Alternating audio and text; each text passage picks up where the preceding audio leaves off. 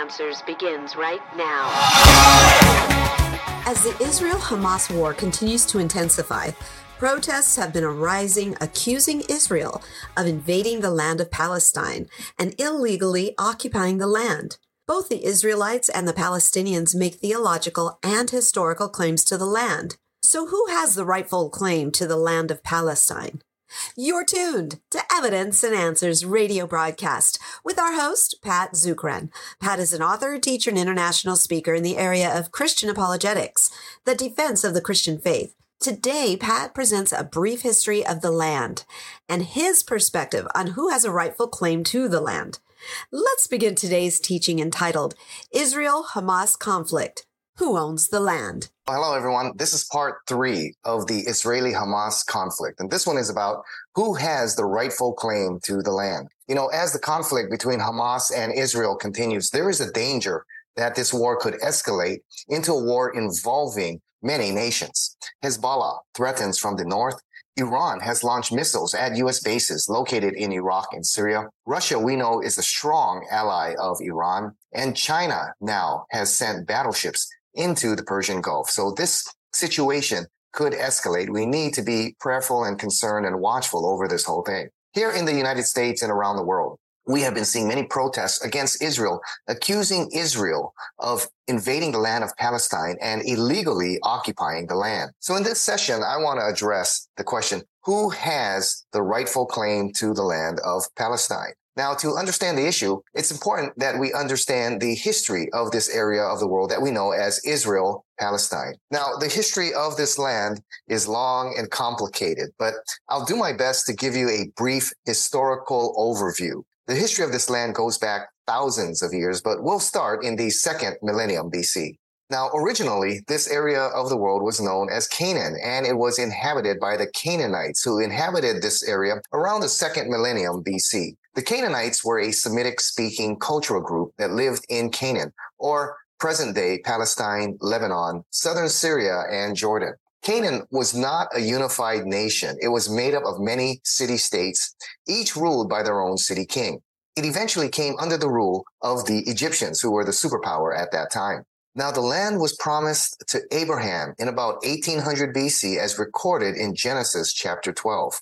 This is what we know as the Abrahamic covenant. It's recorded in chapter 12 of Genesis verses 1 through 3. And the covenant reads like this. Now the Lord said to Abraham, Go from your country and your kindred and your father's house to the land that I will show you, and I will make you a great nation, and I'll bless you and make your name great, so that you'll be a blessing.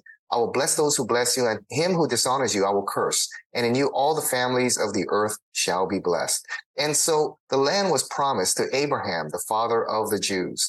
And God, through Abraham, was going to create a nation, a special nation, which was to live in obedience to God and have a special relationship with God. And it's through them the entire world would be blessed and come to know God. This nation living in a special relationship in obedience to God would be a light to the whole nations. And the entire world would come to Israel saying, teach us about your God. That was the purpose for the creation of Israel. Now, the boundaries of the land is delineated in Genesis chapter 15. Uh, you can see it in verse 18.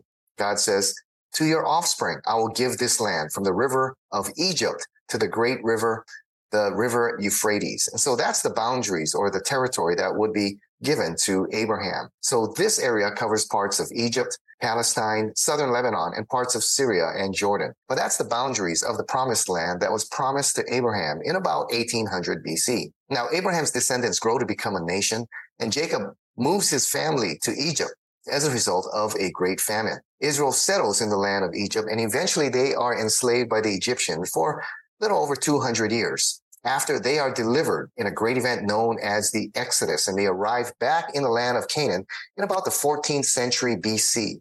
Israel conquered the land under Joshua and settled in the land. The Jews have been in the land of Israel since the 14th century BC. The Jews lived as a loose confederation of tribal states until they were unified under the leadership of King David and became an empire in this area under his leadership, which was about 1000 BC, with Jerusalem serving as the capital of this empire here in the Near East. Now, years later in a civil war, Israel divided into two nations known as Israel to the north and Judea in the south.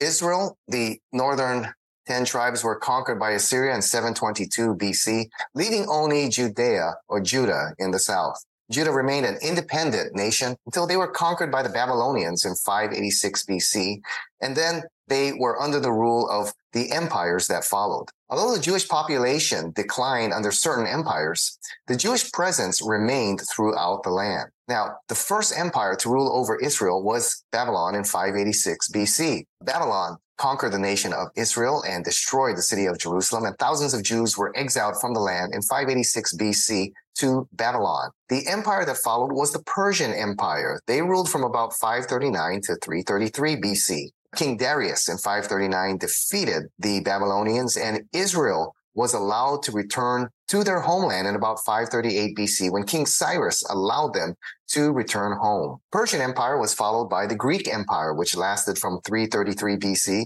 to about 63 BC.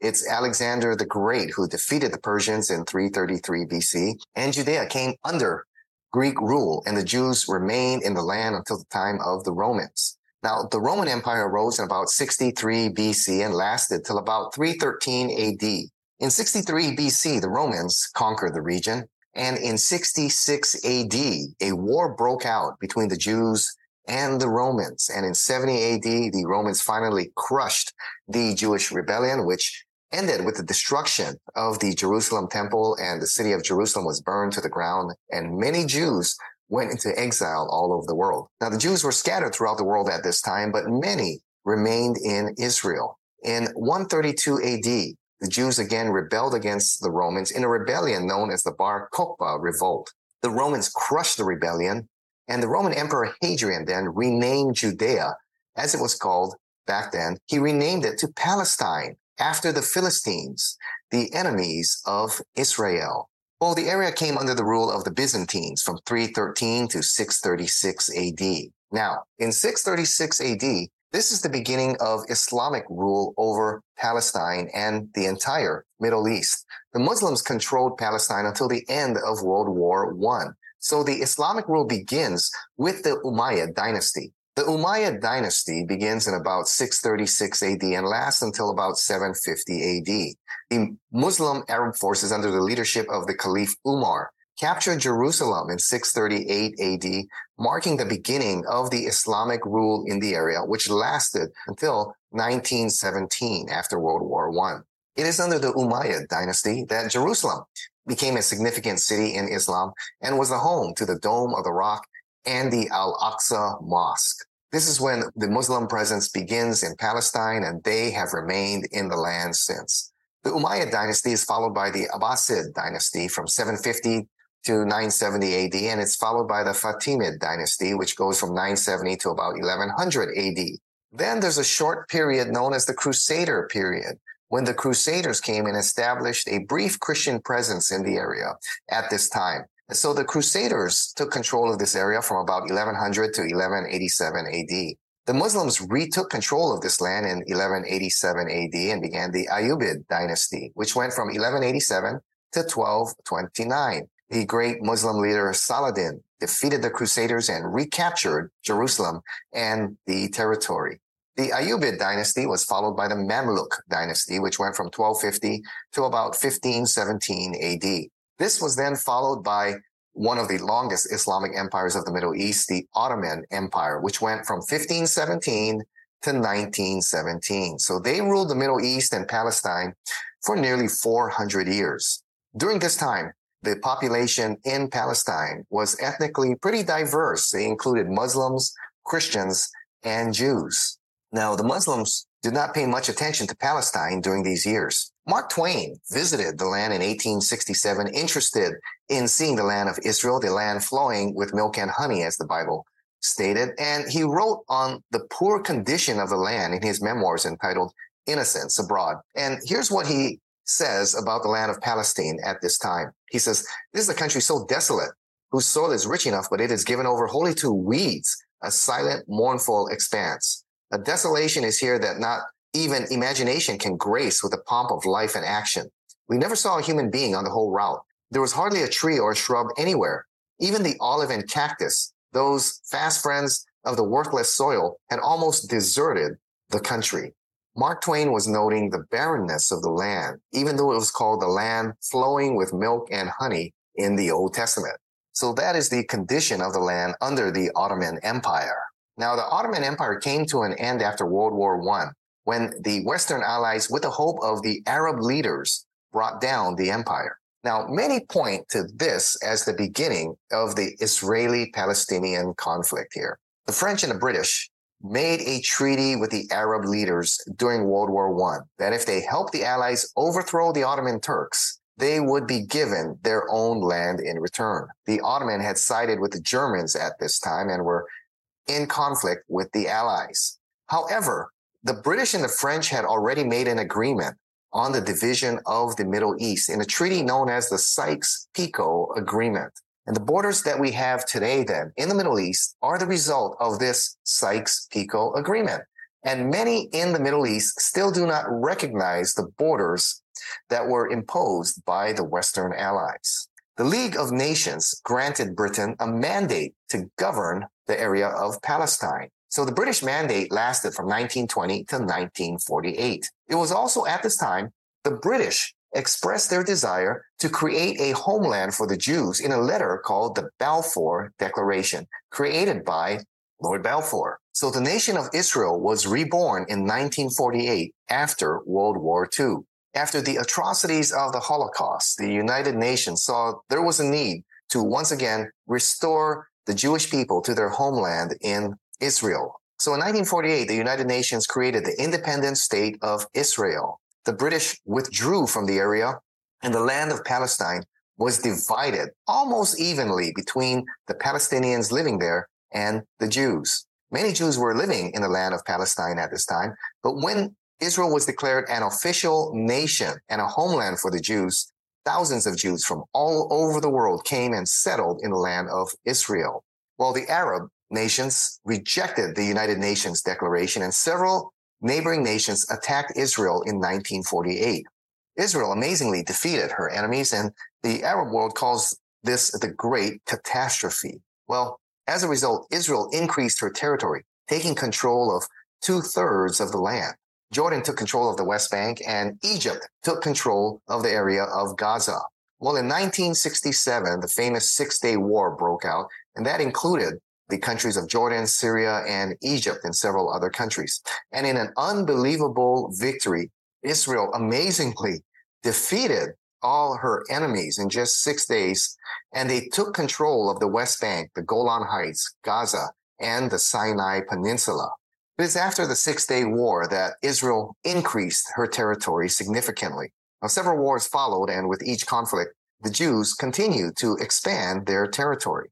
Now, interesting to note, there never was an independent country of Palestine in all this time. The area was renamed Palestine by the Roman Emperor Hadrian in 132 AD. This was a territory under various empires that ruled from the Romans to the British. The modern boundary of Palestine today was made by the British Christians, whose understanding of the geography came from their study of the Bible.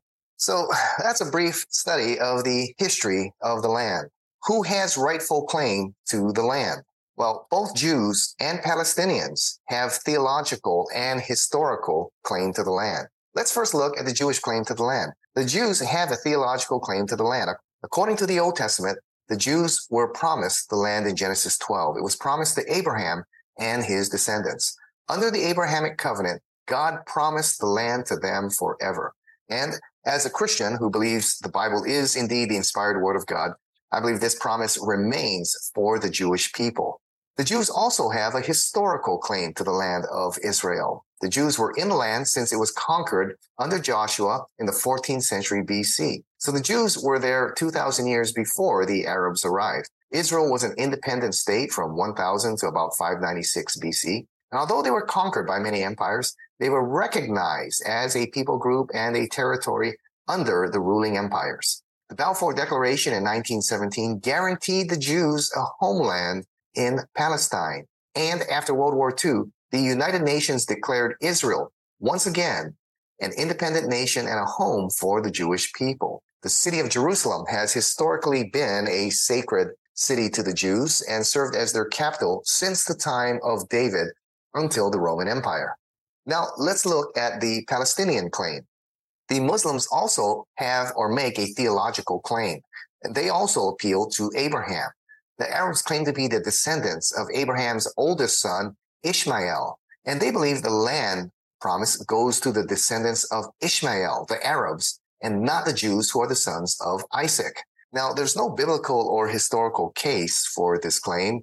Uh, the Muslims claim the Bible is an error, but it's very difficult to prove this. There's really no evidence that the Bible is an error here. Now, the Muslims also have another theological claim. They claim that the land Allah gives to Muslims is bestowed by God to them forever. So the Muslims conquered the area in 636 AD and have resided there ever since. The land that Allah gives, they believe, therefore is theirs forever. Jerusalem is also the third most holy site where it is believed Muhammad took the midnight journey to heaven and back on the back of a donkey. He took that midnight journey from Mecca to Jerusalem and back. Now that's really hard to prove. In fact, many Muslim scholars teach that that was a vision or a dream. It was not an actual historical event. And there's really no historical evidence that this really took place. But that's the claim that's made by Muslims. Now, Muslims not only have a theological claim, they have a historical claim as well. The area of Palestine was conquered by the second caliph of Islam, Umar, in 638 AD, and Arab groups have lived in that area ever since. In fact, the British McMahon-Hussein agreement during World War I assured the Arabs that the Levant territories would be an Arab state, and the Levant territories include Cyprus, Egypt, Iraq, Israel, Jordan, Lebanon, Palestine, Syria, and Turkey. Now, when Israel was declared an independent nation and a homeland for the Jews, thousands of Jews moved into Palestine. And in 1948, thousands of Palestinians were displaced from their homes and forced to live in ghetto conditions. They were not allowed to migrate into the neighboring Arab countries. Now, once again, it's interesting to note, though many talk about a historic Palestine, there is up to present times no country of Palestine. There never was a independent country of Palestine. Palestine has not achieved full recognition as a sovereign independent state by all the nations and the international community and international organizations. The PLO continues to fight for recognition as a sovereign state, but they have not been recognized as an independent country by the world. So both make theological claims to the land and both have historic claims to the land. Any solution to this issue would be then very difficult. But at this time, I believe a two-state solution is indeed the right solution. This was the plan created by the United Nations, but it has not succeeded so far. Why has a two-state solution between the Jews and Palestinians not been successful? Well, one of the reasons that many of the Middle Eastern nations refuse to acknowledge the existence of Israel and the right of Israel to exist. This is reflected in something called the Khartoum Resolution, which was created after the Six Day War. In 1967, eight Arab heads of state attended a summit in Khartoum where they formulated the policies most Arab states in conflict with Israel hold to. And it states the three no's. No peace with Israel, no recognition of Israel, no negotiations with Israel. Radical groups like Hamas are bent on the destruction of Israel and have a stronghold in the Palestinian government. Hamas is dedicated to the establishment of an Islamic Palestinian state that encompasses all of Israel, the West Bank, and Gaza. Hamas believes in the establishment of an Islamic theocracy over all the territory of the land of Israel. As you hear in many chants and protests from the Mediterranean Sea in the west to the Jordan River in the east. And the symbols of the Hamas logo illustrate the group's unwavering attitude towards complete control of the land. If you look at the logo at the top is an outline of the territory of Israel, Gaza, and the West Bank, all in one color, green. That's Hamas's symbolic color. That represents their goal to see the entire area of Palestine under Islamic control. In the center is the Muslim shrine, the Dome of the Rock in Jerusalem, surrounded by the banners bearing the phrases, there is no God but Allah and Muhammad is the messenger of Allah. Underneath those words are Palestine and the Islamic Resistance Movement, or Hamas. The swords are a common Islamic motif representing the power of Islam and the desire to spread the religion by force if necessary. And if you look at the Hamas covenant created in 1988, it repeatedly states they will not compromise on a two state solution with Israel. For example, Article 7 reads this Nevertheless, the Islamic resistance movement aspires to bring the promise of Allah to pass, no matter how long it takes. As the Prophet Muhammad, may the prayer of Allah and his blessing of peace be upon him, said the time, judgment day, will not come until Muslims fight the Jews and kill them and until the Jews hide behind the rocks and trees. And then the rocks and trees will say, O Muslim, O servant of Allah, there is a Jew hiding behind me. Come and kill him, except for the salt bush tree. So it is the tree of the Jews. This is in the hadith recorded in Al-Bukhari, uh, one of the most reliable uh, hadiths that are out there. Article 13 states uh, peaceful solutions, diplomatic initiatives, and international conferences. They state regarding these diplomatic initiatives, the so-called peaceful solutions and international conferences to find a solution to the Palestinian problem contradict the Islamic resistant movement's ideological position. Giving up any part whatsoever of the land, Palestine, is like ignoring a part of the Muslim faith. There's no solution for the Palestinian question except through jihad. Initiatives, proposals, and international conferences are all a waste of time and vain endeavors. The Palestinian people know better than to consent to having their future rights and fate toyed with. It goes on to state, Article 13, there's no solution to the Palestinian problem except jihad. Regarding the international initiatives, suggestions, and conferences, they are an empty waste of time and complete nonsense. Article 15 states, the day that enemies usurp part of Muslim land, jihad becomes the individual duty of every Muslim. In face of the Jews' usurpation of Palestine, it is compulsory that the banner of jihad be raised. To do this requires the diffusion of Islamic consciousness among the masses, both on the regional, Arab, and Islamic levels. It is necessary to instill the spirit of jihad in the heart of the nation so that they would confront the enemies and join the ranks of the fighters. So this is the Hamas Covenant of 1988 portions that I read there. You can read the whole thing uh, on the internet. It's readily available. And in 2006, Hamas was elected by the citizens of Gaza to the majority in the government, and they have controlled Gaza since 2006. So it's difficult to negotiate with a group bent on the destruction of Israel. They will not accept a two state solution. Well, what about Israel? Israel has a population of roughly 9 million people. 1.5 million are Palestinians. There are Palestinians living in the land of Israel. They have thriving businesses there. Many serve in government offices there in the land of Israel. How many Israelis live in Palestinian territories? None. So it seems to me the Israelis seem more open to a two state solution. The Palestinians, especially groups like Hamas, are very resistant to that. And groups like Hamas completely reject that option. Their only option is to see Israel gone from the land. That's the reason a two state solution has not succeeded. Well, can we attain peace in Palestine?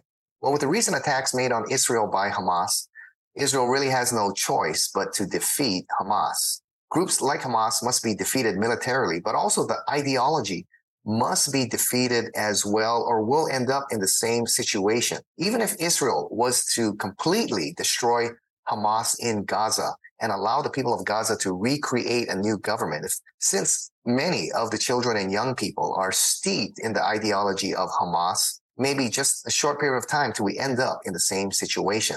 The ideology must also be defeated. It's the Gaza people who elected Hamas to government leadership in 2005, but hopefully they have seen the fruits of this ideology and they will say no more. Perhaps we can only pray that they will be more open to the truth of the gospel of Jesus Christ that can transform lives. And by applying God's principles there, that will bring peace. Remember, most Palestinians are not Hamas. And most people in the Middle East are peace loving people.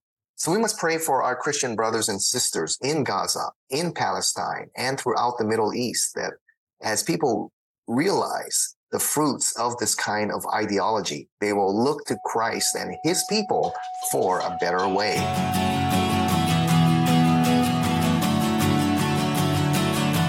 Once again, we've run out of time. Thank you for joining us here on Evidence and Answers. Our goal is to bring you the love of Christ and to equip you in your faith to always be ready to give a response.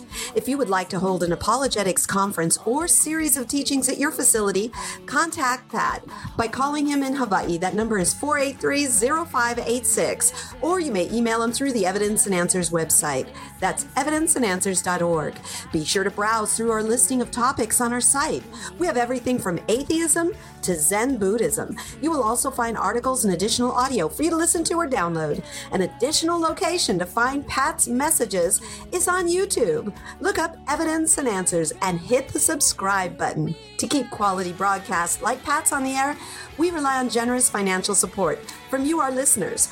Donating is simple. Just log on at evidenceandanswers.org. Evidence and Answers is grateful for one of our sponsors, the Honolulu Christian Church. If you don't have a home church and are looking for a place to grow in your faith, check out the Honolulu Christian Church. For service times, log in at honoluluchristian.org. Join us again next time on the air or online as we provide compelling reasons for faith in Christ. That's Evidence and Answers with Pat Zukeran.